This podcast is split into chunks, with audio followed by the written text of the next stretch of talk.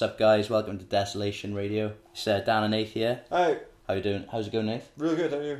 Yeah, not bad. Not Yeah, bad. Okay. nice. Just realised that I've got a lisp. Didn't realise until now. Can't say desolation. No. Desolation. uh, Desolation. desolation. Okay, so uh, we're gonna be talking today. We're gonna be talking about Brexit.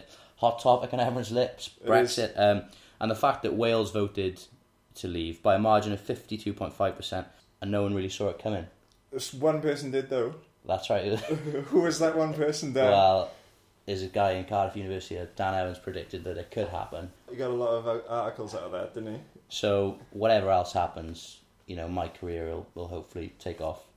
The further Wales plummets into despair, the Yeah, yeah. better your career will be. Absolutely, yeah. There's an inverse relationship. So It's like there's some good news and some bad news. the Dan Evans effect. I've been promoted. Yeah. Um, okay, so we're going to talk today about you know why it happened, and we're going to talk about uh, what we think is going to happen next.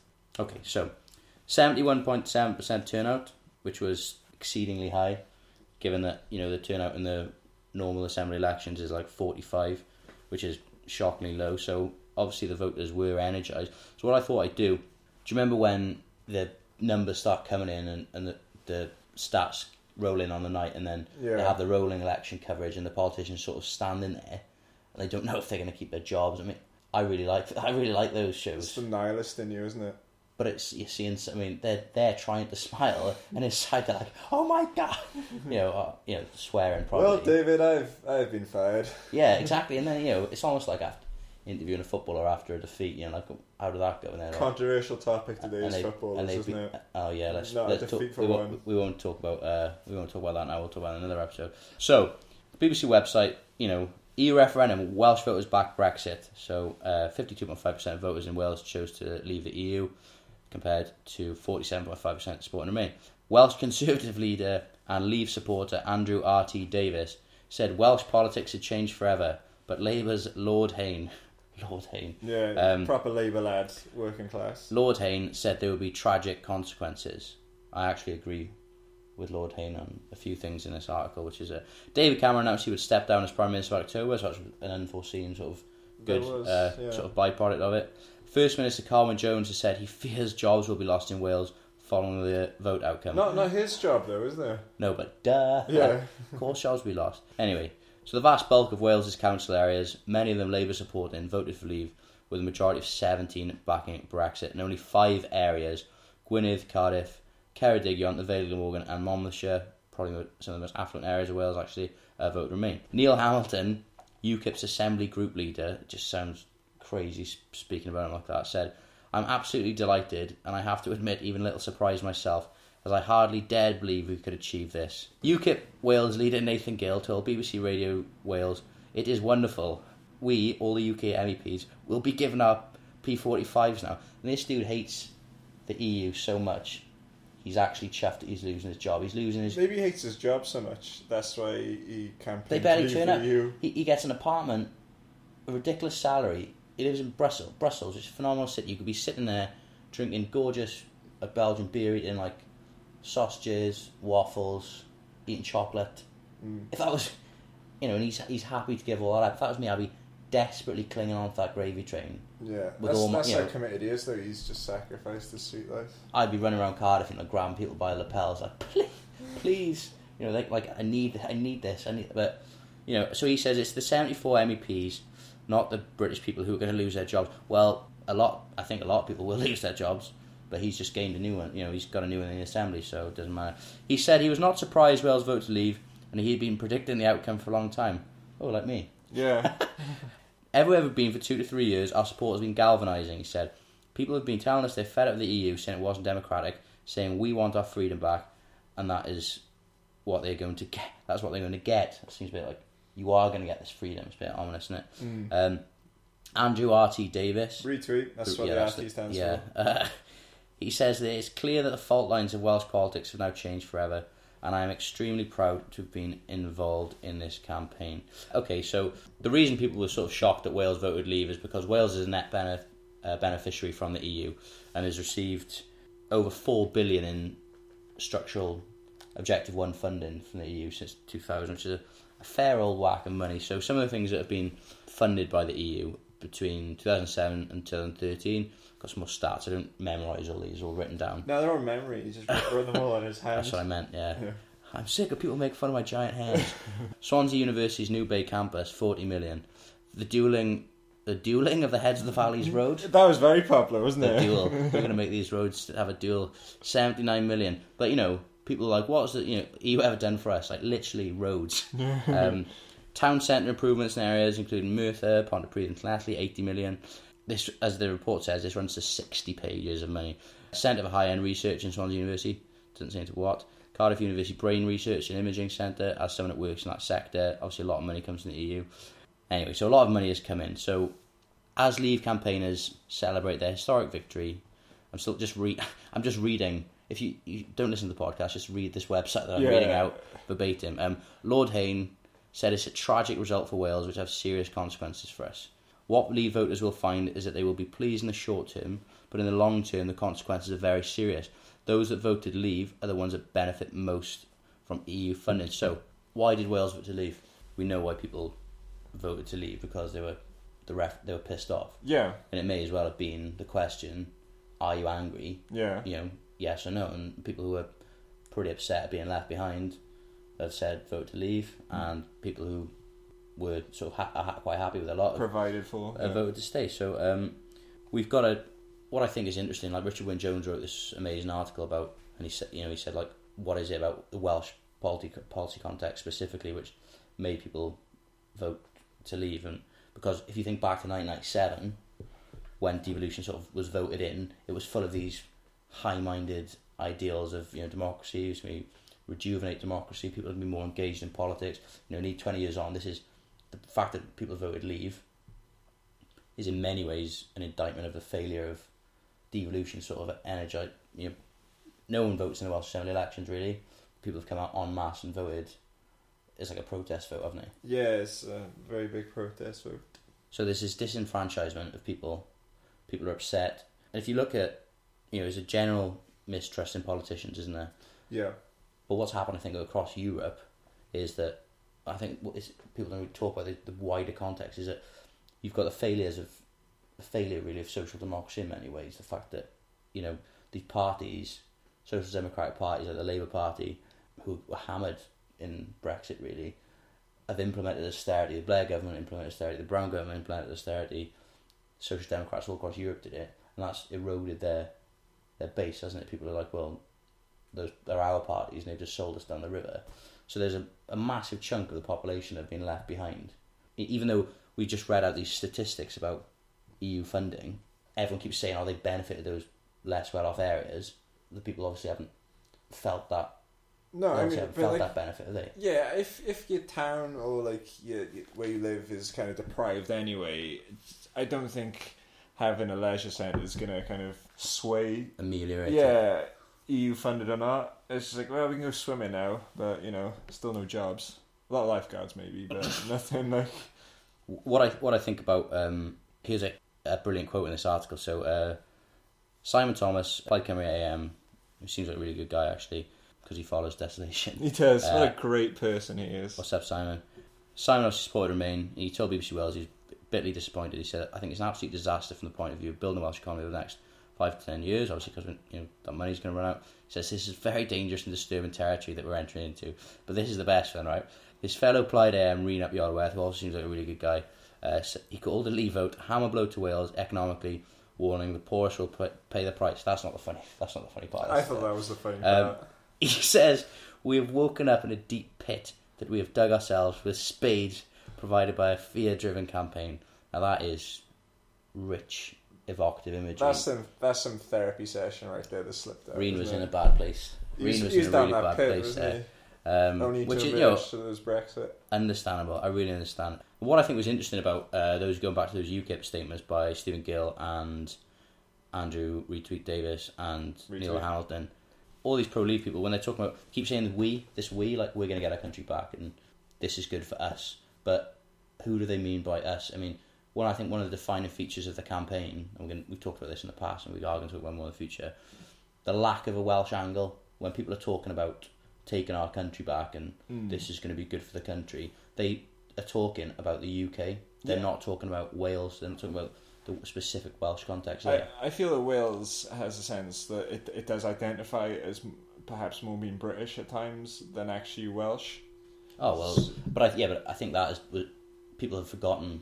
People, people, when devolution happened, people thought that it was, for example, um, a zero-sum game that oh Wales is now going to become less British Yeah. and more Welsh. But obviously, this vote sort of proves that, that that's uh, that's definitely the same. There is a latent, as you say, like a a streak of um, of Britishness really underpinning well that still exists in Wales.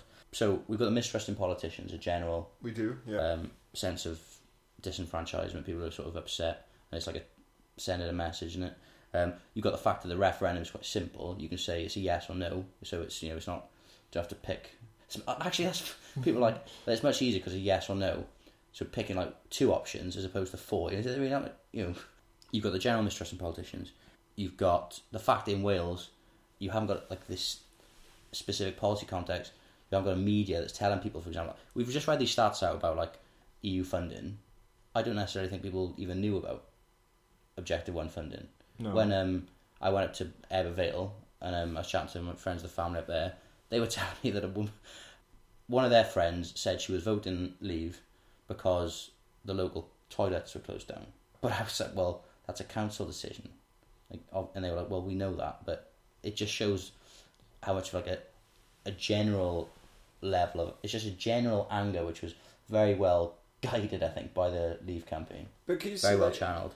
Do you think, like, in a sense, as the EU is seen as a huge bureaucracy, that you know that's like becomes a homogenous, like, like homogenous identity? You know, in the sense that you you have a look at any politician or any political structure and see it as you know, It's just like an abstract thing, like yeah, yeah. So it's easy to blame the toilets being closed down yeah, on that on the On- EU. on the EU, Yeah, because or as- Westminster, 'cause they're the same thing, but Yeah. not really, Yeah, you're right. It's almost or the local council because it becomes this all like homogenous. just seen as a thing Yeah, yeah, in itself that floats above us, Mm. like the weather yeah. or it's battle or like um, you know, Independence Day when the thing comes. A spaceship. Yeah, but the massive thing when it it covers the Earth. Was that the wrong film? What happens in that? I don't know. But it, that film makes you like really patriotic for Earth. Oh So yeah. July the fourth. When he punches, he's like, "Welcome to Earth." Welcome yes! to Earth. Yeah, yeah. Yes! The sound treat outsiders. You're like, have that. Take that. Yeah. Because you're Alien, different. stupid alien. Yeah. Um, kind of a year. So it's interesting to look at the differences between Wales and Scotland, and to think what you know, what is it? So in Scotland, you've got a general sense of anger as well, Mm. but they've got a media and a left-leaning political party in the SNP that has effectively channeled that anger, Mm. uh, and in thi- in this case, they channeled it towards Remain. In Wales, you know, people voted Leave as the protest vote, whereas in Scotland they've got that outlet for the anger, you know, Um, and they've got a separate a media in Scotland which presumably tells them like, by the way, this funds this, this funds this. Could you say they actually do have a channel for their anger in the sense that you know, um, with the SNP and because they, they're thinking about getting a second referendum now on an independence vote. So could you say that? two, Yeah, although you have the, two, baby. yeah, the the uh, percentages for you know it's not polling very highly, is it? Well, no, Bella Caledonia wrote a good article on that about sort of uh, referendum fatigue, but I don't know, don't know what's going to happen there. But you said that like maybe there's a, it was channeled differently. Yeah, well, and they've got like a very strong leadership in sense of Nick, Oh yeah, Nicola Sturgeon. for sure. I think one of the interesting things about certainly one of the articles that I wrote, Yeah. um, I said that you know maybe the fact the Labour Party is in charge in Wales could sort of steer people towards voting. Uh, they could persuade people basically to vote Remain. But what the vote actually tells us is that Labour's rule in Wales is quite fragile Mm. because once more and more people come out to vote, and then they don't vote f- for Labour, that you know that their rule is going to crumble. Is there any more, Andrew? There was a good R.T. Davies quote, and I can't find it. Retweet. Artie, that one, Andrew. Um, Andrew da- R.T. Davies he said the other day that Brexit means breakfast. it does. A man, a man who's had a lot of them. I think. He look he is a he looks like he Andrew R.T. Davies looks like a man who eats a hearty full English breakfast every day. He goes out himself, slaughters a pig on his farm like by hand, fries like loads of this fat back bacon, has like loads of eggs, probably has like he's he's wearing like a tweed jacket, like a proper It's a bit sting though, yeah, isn't it? and then he's wearing yeah, and then he's wearing he's just downing on probably like a pint of ale for breakfast, and then he just walks around Goes about his day. spouting xenophobic rubbish and yelling at people. And um, back to bed, up again early. Yeah, So to wake the animals up, And uh, kill with- 'em. yeah, with his just strangle them, and just just What, watch. you don't, you don't yeah. think he does the no, halal I think style? he, I think he used to, and then it was just ah, I get- a to, bit bored by this. I've hit a level, and then he's just like oh, looked around, and you're looking, no, just just strangle. strangles it. But he finds the one. He's not most efficient slaughterman. he's, not. Just, It's because that's like the Andrew, extra how long, level how long you taking that cow? And he's just like got Yeah. in a headlock. just gotta choke it out for some milk. Well, we, we were talking about this. It was me and you talking about this, wasn't it? With, well, maybe, you know, people that, if you listen to the podcast, if you haven't already turned off the fact I just read an article, Mm. do you think it's better to eat, like, free, people say I eat free range animals, right? Like, eat free range lamb, free range cattle, free, free range beef. Yeah. But I think it's worse because, like, if you're a free range animal, you've had a good experience of life. You know, you're bouncing around, and then on the field, eat, like eating corn or whatever they feed you, and then the farmer's like beckoning you over. Like, oh, farmers, I wonder what he, wonder what he wants. You Oh, know, uh, um, is it my birthday? yeah, yeah. Oh. Oh, I better go over there and check. Yeah. You know, um, You- whereas if you're a factory hen or another factory animal who like is being living in appalling conditions, you're just gonna beg for like the sweet release of death, aren't you? Depends. Are they like conscious of death and such though? I mean, A chicken sentient. yeah. I don't know. I mean, the Kobe, the Kobe beef cows, they've got like the best. Like before they get killed, they get fed beer and apparently get massages, like tender them up. But I always thought that like to soften up the meat, you just punch it like, and you get Andrew Artie Davies in to just just bat just batter the cows like. Yeah. No, Andrew, no. Andrew, that's not how we farm. I think that if Brexit was had been, if I was, if it had been more about, if I was in charge of the Leave campaign, I probably would have used that, the breakfast Brexit link loads. Mm. I probably would have lost my job. I would have been fired. Trying to make terrible puns about breakfast, and I can't think of any off the top of my head. But if you think of any, but I don't, I don't even like full English breakfast anyway, or its regional, It's like having a dinner first. or its thing, regional it? counterpart, full Welsh breakfast, which is exactly the same. Prefer pancakes Pancakes which is a legacy of my American travels. What's going to happen now?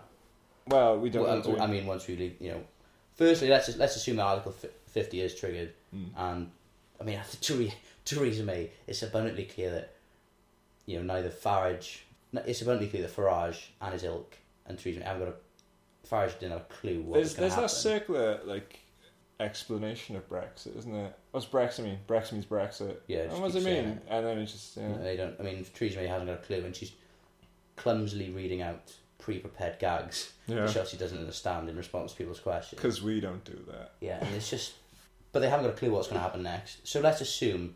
I know there's a lot of people saying, you know, maybe if you just ignore it, maybe if you just don't do anything, then people just forget about it. Because I, I certainly would. I'd forget.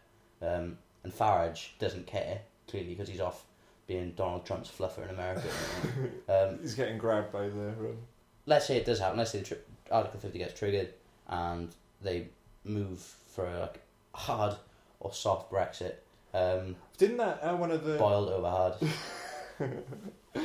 sunny side Brexit? Didn't one of their um oh, today was it Trusk? He said that you know we're not going to give you Tusk. Tusk. That's him, isn't it? I can because one of them is called like He's a walrus. yeah, one of them is called like Van Rumpel or something. Classic European name. it right? is. The, it's just built built up a big tower. It's what was funny as well. It's like the the people, Europe. even though they voted like leave, they get these like classic European dudes on, like telling them like, "We've got you now, like Britain." It's like playing. It's like all the things that like the leave people were saying, like, "Oh, these evil European bureaucrats, I hate you," and they're like, "No, they don't. Like Europeans are friends." And then We have you now, Yeah. Britain. and then they were like like the guy from uh, Doctor Strange. Stuff like, "It's uh, Or they just get like die hard villains or something. yeah, and they just roll them out. Yeah, like um, who was the dude? Alan Rickman in Die Hard. Mm. an English actor playing a, a German terrorist doing an American accent. Yeah. So he's going all the way through the. I think in the second The one as well, like they can be bothered to really think of a new plot or recast anyone. It's like, oh, I am his brother. Oh, you And know, it's just three, Alan three Rickman. in it. It was number three. Jeremy Irons. It's Jeremy Irons. The same. And if they made a fourth one, they should have done Charles Dance. They should just all. all They did make a fourth one. It was like Die oh yeah, they did. Yeah, with his son. But they should have just kept going with a. That was my cousin. Yeah. Was my. After you've met my wife. yeah, my nephew. Like, um, He what were we was, he was oh, so they keep rolling out these European guys, basically saying that it's going to get a lot, lot worse for you Mm. British people. So, I mean, it will, undoubtedly. Um, have you? It looks as if you were building a bomb shelter earlier when I came in. You were covered in mud and That was something Shock- else. they were I- yeah. shocking shells on the yeah, floor. you know, it's kind of like I What's that about? watched a lot of Doomsday Preppers just before the Brexit vote, and I was like, oh, I'm ready, and now I'm just like, I think. I mean, I made fun of my housemate. Um, so shout out to Graham. I made fun of you last night because you eat the. behind your back, Graham. No, it's to your face because you eat new potatoes out of a tin. So it looks like a can of pop, you know, like, ah, delicious, like Jersey Oh, potatoes. so refreshed. yeah, like a nice can of potatoes. But but I think, you know, if, if as capital starts to, like, everything starts to pull out, the food shortages, Yeah. Marmite, I mean, really, like, people complain about Marmite being not on the shelf, like, who gives a Did anyone notice before that who gives a who gives a shit like um but you know people are going to stop buying tin goods like tins of refreshing potatoes and you know I need to get a shotgun from someone now like legally You got a contingency plan, haven't you? Like Yeah. survival. I've got a really good contingency plan whether or not it is going to be that bad I don't know is is it time for us to start thinking f- realistically about cannibalism we jest of course stop nibbling on my Mr Simpson stop nibbling uh, but let's think about um, Andrew R.T. Davies said uh, he said well after Brexit Wales is free to tr- well he didn't say Wales he said we Mm. so again he's talking to this thing he's not distinguishing between like the British context and the Welsh context because the two things are completely different Wales is a net beneficiary of the EU England isn't so Wales gets far more money from the EU and you've taken it away to conflate the two entities and the two post Brexit trajectories of Wales and England are completely ridiculous because England's an extremely rich country, Wales is an extremely poor one. Mm. But he says, "Oh well, we can now going to trade with our former part, you know, partners. Like they've all started talking about like, Commonwealth and things, haven't they? Like Yeah. so, Andrew. I mean, I'm not an economist. Is it better?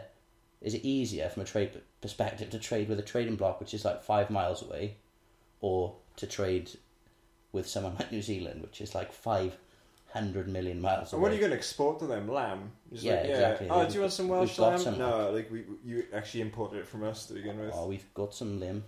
So they're talking about um, trading. So how trade? I mean, again, I should always preface these things, but I'm not an economist. People probably you can come on and say you're an idiot, but let's look at how it might affect Wales. Let's look at Airbus, right? Airbus is obviously a multinational company. The wings, which is a very skilled, uh, most most important part of the airplane for for sure, like built in in Broughton, which is in North Wales, right? So it's a skilled work there. So the lads in North Wales make the wings.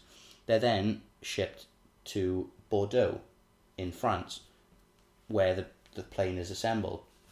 And that's how it works. I mean, capitalism, you know, you, you move different points of production around, and, and so, well, that's not particularly efficient in itself, I know, but post Brexit, why would people, why would you continue to make your wings in Wales if you have to go through a load of bureaucracy each time you want to trade? Why wouldn't you move the wing production closer to Bordeaux? Why wouldn't you just move it down the road to You, France? you just fall back on the abstract um, identity of Europeanism, which really didn't hold hold the referendum together.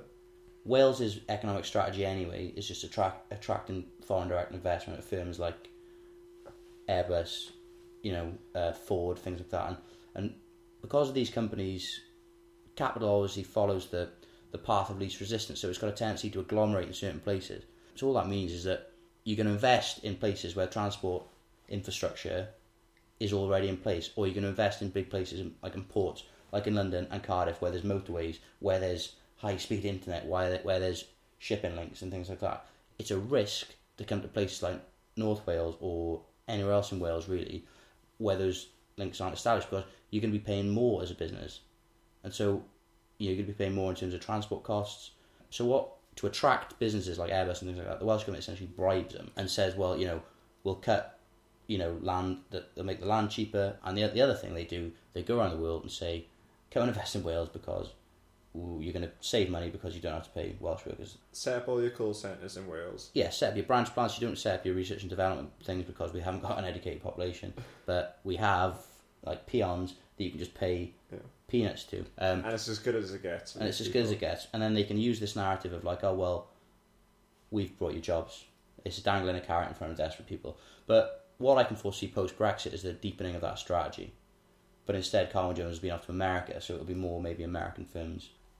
Let's say to Andrew Davies or Nathan Gill, is it object like so? Four billion has been taken away from the, the Welsh economy. You know, the, the block grant to Wales is what thir- about thirteen between let's say between twelve and fourteen billion. That's how much money Wales gets a year Mm. which is you know from Westminster basically. So it's not that much, but to take away four billion, even if you don't like the EU, that's objectively That's a bad move. that's not it? it's not not particularly great.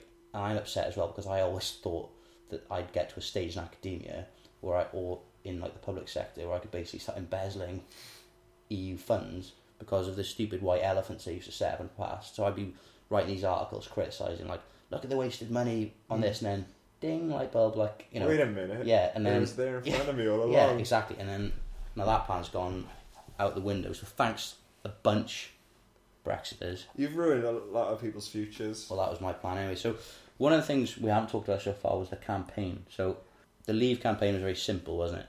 Whilst it was ostensibly about the EU, we all know in reality it was basically about immigration, wasn't it? It was about That's how it fell down originally. It was um, fell fell at the end. Was Yeah, that yeah. it just became um, fairly. I mean, towards the end, it was quite openly xenophobic, like yeah Farage in front of that weird uh, van, not van, like a sign, like with full sort of thing. Um, oh, there's really kind of callback to like, Yeah, it's horrible. Yeah. Like so, and, you know, and Wales doesn't have a particularly, you know, one. Some of these areas that voted Leave, they've got less than three percent immigration. Wales Yeah. has got the lowest percentage of non-UK born, you know, throughout the UK. But people generally thought that immigration was an issue. But it's quite a simple message, isn't it? Immigrants. to blame It's, immigrants. it's it's it's an easy it's an easy thing to digest, isn't it? yeah, of course. When you instead of criticizing the EU structure or, or how it works, it's just to be like, oh, it was that Polish dude. yeah. It's basically his fault. So yeah, so it's easier to blame the people down your road. Maybe there's like you've seen a Polski slap, rather than blame, as you said, the ins and outs of the EU. But which again didn't uh, because with the Remain campaign as well, which was equally bizarre. The, they kind of whitewashed or put the EU on a pedestal. I know it was hard for you because I know you're a big critic of the EU.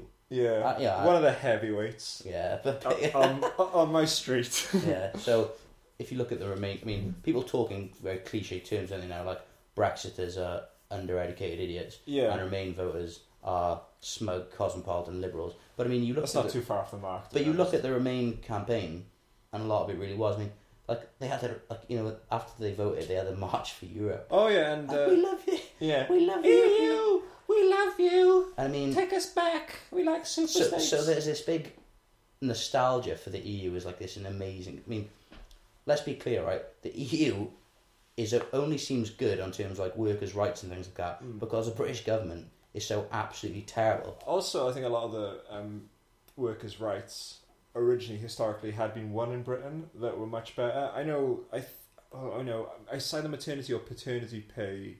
I think maternity pay is higher in Britain, or maternity leave is higher in Britain than it is in the rest of the EU, or by the EU um, low, you know, standard. But the point is, isn't it? Like people are sort of uh, waxing lyrical about the EU. In an ideal world, you wouldn't need the EU to give you these rights because a national government would be guaranteeing them for you. So the Mm. fact that people that the EU seems good, it only seems good because we've had some of the worst, you know, Thatcherite governments which have attacked working class people um, and the rights of people over the last ten or so years. That the the bar has been lowered to such an extent that Yeah, even a horrible capitalist super state, which uh, has no problem imposing harsh cuts on Greece, and then you know yeah, people but- running a surplus in Germany and not allowing deficits anywhere else. I mean, this this is what kind of really annoyed me with the way the Remain campaign was. Is it kind of just ignored a lot of the racism that the EU, structural yeah, structural racism. I mean, you know,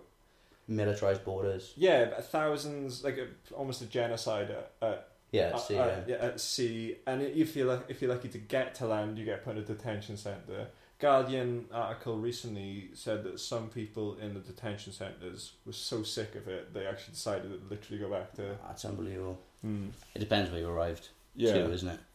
Well, we won't name states that we don't like. The lack of humanity in some of the. Oh, that Syrian refugee's got an iPhone. yeah. Yeah, so what? Like, what do you think? They were living in caves? Like, it's a. That's again It's the colonial outlook, isn't it? That Yeah, anything outside of Europe is just Coming over here, like, uh, I had an argument with some dude on Twitter, well, obviously, uh, always beefing, and it was like, well, it might be good for them to leave Syria, but it's not necessarily good for us. Yeah, no shit, it's good for them. Like, you got ISIS coming down the road. Do you think that people would jump into dinghies and travel across the Mediterranean spend their life saving if their lives, if watching they their weren't, children if get they weren't washed up on desperate? shore You of think they're doing that for? They think they're doing that for a council house? Yeah, oh, 40 quid a week in there, Britain. Oh, Should Oh, we yeah, leave that- our semi-detached? Yeah, I don't think that's why people are taking the risk. But the Remain campaign in Wales was quite abstract. It wasn't particularly simple. You know, contrast that with the Leave campaign. It wasn't. Ex- they weren't extolling the virtues, the benefits. They, people. The fact is, people didn't really know about the fact these things that the EU paid for. Mm. Like you, you were saying about that article. Oh, and the Guardian was quite smug in tone about It's not like the Guardian. Can't, no, I was, I was like, Guardian, wait, vanguards of Yeah. the left. yeah, that one when it was like, "This is Ebbw Vale, the town that's had money showered on it, and they still voted Leave." Look you at know? this dumb bitch. Yeah, yeah, basically, yeah, She's outside a sign, and Yeah. that sign says EU. yeah. And it's like, well, firstly, She works in the spa. because we didn't have the you know, because the Welsh media is just non-existent. People generally don't know about these things. You know, they, we didn't we didn't. the fact that people didn't know about four billion being pumped into their into the Welsh economy, that they didn't know about this thing in their town. You know, this this building where their children play.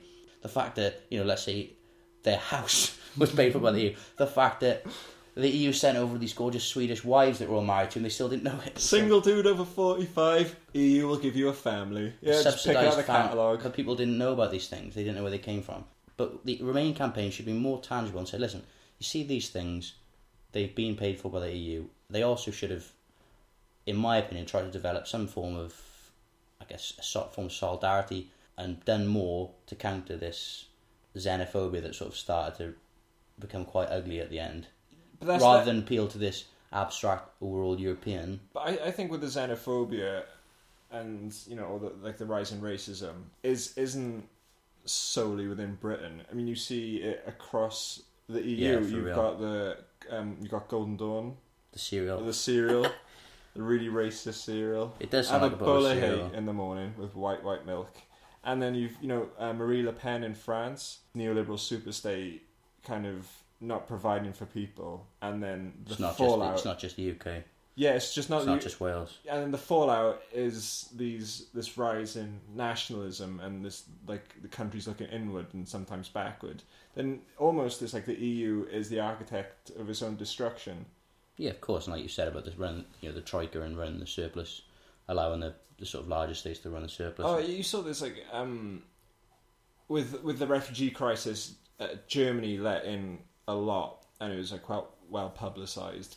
But that was simply because the German state was heading for a labour shortage, and as soon as those quotas were filled, Angela Merkel pretty much yeah shut the door. yeah, there's- so it's not necessarily through sheer benevolence that you know Germany Germany's uh, immigration policy. No, it doesn't exist. Like, There's a reason for it. free travel across the EU doesn't exist because it wants to give the middle class nice holidays. You know, it's it's to create a super state that can rival the likes of China and other other huge um, countries in the global market. So this growing, this, this this rising anger, the death of the centre. You know, it could have happened anywhere in Europe. Really, the fact is, it was given a form of expression in the UK by this by this vote. But if it happened in another country, it's feasible it could have happened there. So it's it's not necessarily a British phenomenon. Although there is a particular, I, in my opinion, like a colonial mindset that underpins a lot of the the attitudes towards Europe, the attitudes towards you know, and the fact that they bring it, they want to bring this yacht back, and they hack. I mean, some of these people like David Davis and things like that. I mean, they are they are lunatics. Like first, I mean, Theresa May's a lunatic, but they are first class lunatics, mate. It's class. Like it's almost it's almost almost funny. Yeah, Yeah, if they weren't in charge, Yeah. Um, or if they're in charge of another country. like bring back the royal yacht. I mean, we've definitely entered like this the twilight zone in terms of a lot of the stuff that's going on.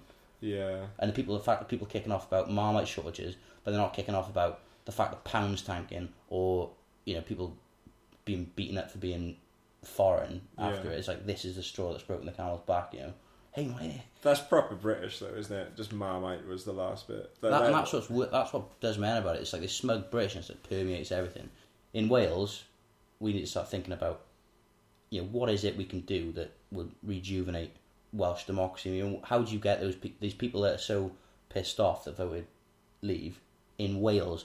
What can the Welsh Assembly do? You know, first of all, you need a media. You need a media. yeah. You need a public sphere, um, which is you know part of the reason we're doing desolation. We need people to know about the specific Welsh policy context, and we'll be talking about the need for that in, in future episodes. We'll also be talking about the the rise of the far right, what Nathan's just talked about, not just in Europe, but we're going to we're going to focus on UKIP. You know how they they sort of come from out of nowhere Yeah. in uh, Wales, and taking a lot of Labour ground. yeah, and how does you know we're looking at how how that's happened, things We like just that. come out of election as well, uh, 2015, where UKIP did really well, especially in Wales. And then obviously you're going to have that kind of hangover. Yeah, it's like a residual sort Yeah. of effect. Is there anything we haven't covered that we need to talk about? Uh, I was thinking perhaps about this uh, term of identity and how people didn't really identify as European. So you take more issue with what you perceive as an Eastern European uh, earning money and then sending back to his family. How Hmm. that how that is seen as stealing from our state to give to theirs. But if it was like some some dude who's just sending like money back to his family in Newcastle, it wouldn't be an Yeah. issue.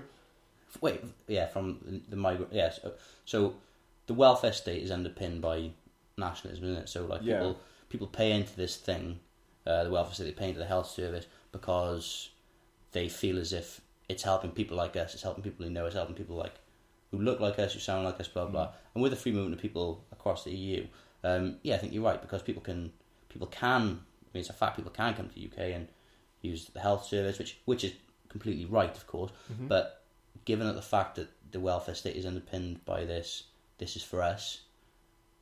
Maybe the EU could have done more. And fought, you know, the fact that you've got those two contradictory things, you haven't got a sense of European identity, and you've got people using each other's facilities essentially, doesn't necessarily always lead to It doesn't. Phases of social democracy. absolutely right. Are we going to do a shout out? So shout out to a barber Mario. Mario going back to Iraq. He's the best best hairdresser I've ever had. on season. absolute legend. Learn a lot from him. Um, so have a good time over there, pal. And I give a shout out to my buddy Chaminder, who I basically copied all the identity politics stuff from, That's almost like you know, word by word. so Nice one, man. thank you, Chaminder. Okay, guys. See you next time. Over and out. Bye.